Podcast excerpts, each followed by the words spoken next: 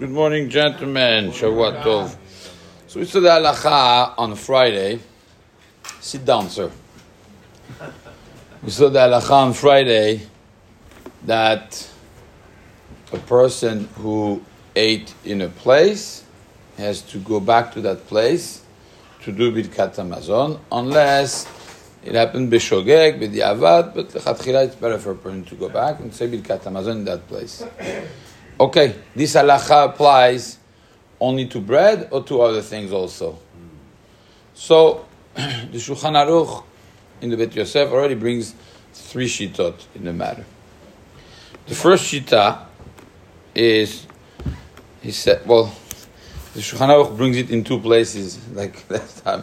I don't know why he brings it in two places. I have an idea maybe, but okay. Shulchan Aruch in Siman Kuf Ayin Chet and Kuf Pei Dalet says the following. Yesh omrim, ששבעת המינים טעונים ברכה לאחריהם במקומם. Some hold that for the seven fruits of Eretz Israel, including, of course, wheat and barley, you need to go back to the place. טעונים ברכה לאחריהם במקומם. You need over there. The chashivut is the fruit of Eretz Israel, the seven minim. Who holds like this? The Rif the Rosh, the Ran, and Ri. Tov. You have 40 Shonim who hold that you go back there. That's a big chidush. That would mean that if I ate the oat bar, assuming that it's mezonot, I ate the oat bar, oat is not one of the seven fruits from Eretz Israel. The focus here is on the fruits from Eretz Israel, they have chashivut. Bread is bread.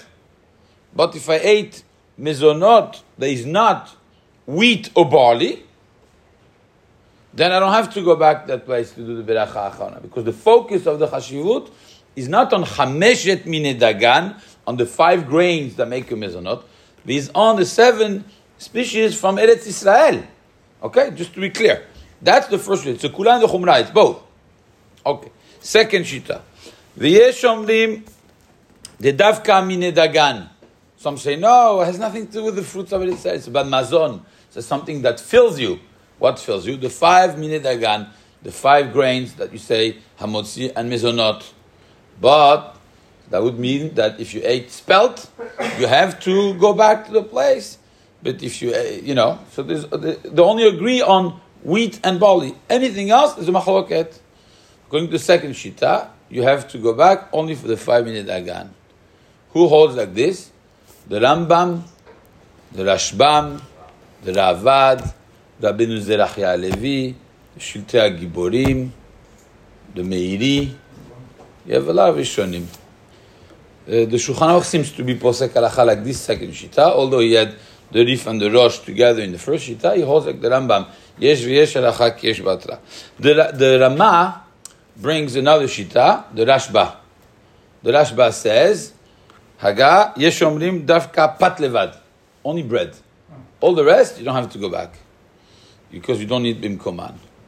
The halacha is like the second shita, which is for the five minei dagan. So a person who said mezonot on one of the five grains, halacha lemaase, you would treat it exactly like bread. So the, the chatchila to go back there. If it was beshogeg, meaning he left, he made a mistake, and then remember, oh, I didn't say alam You have to go back? No. If it was bemezid, ah, I'm going to go.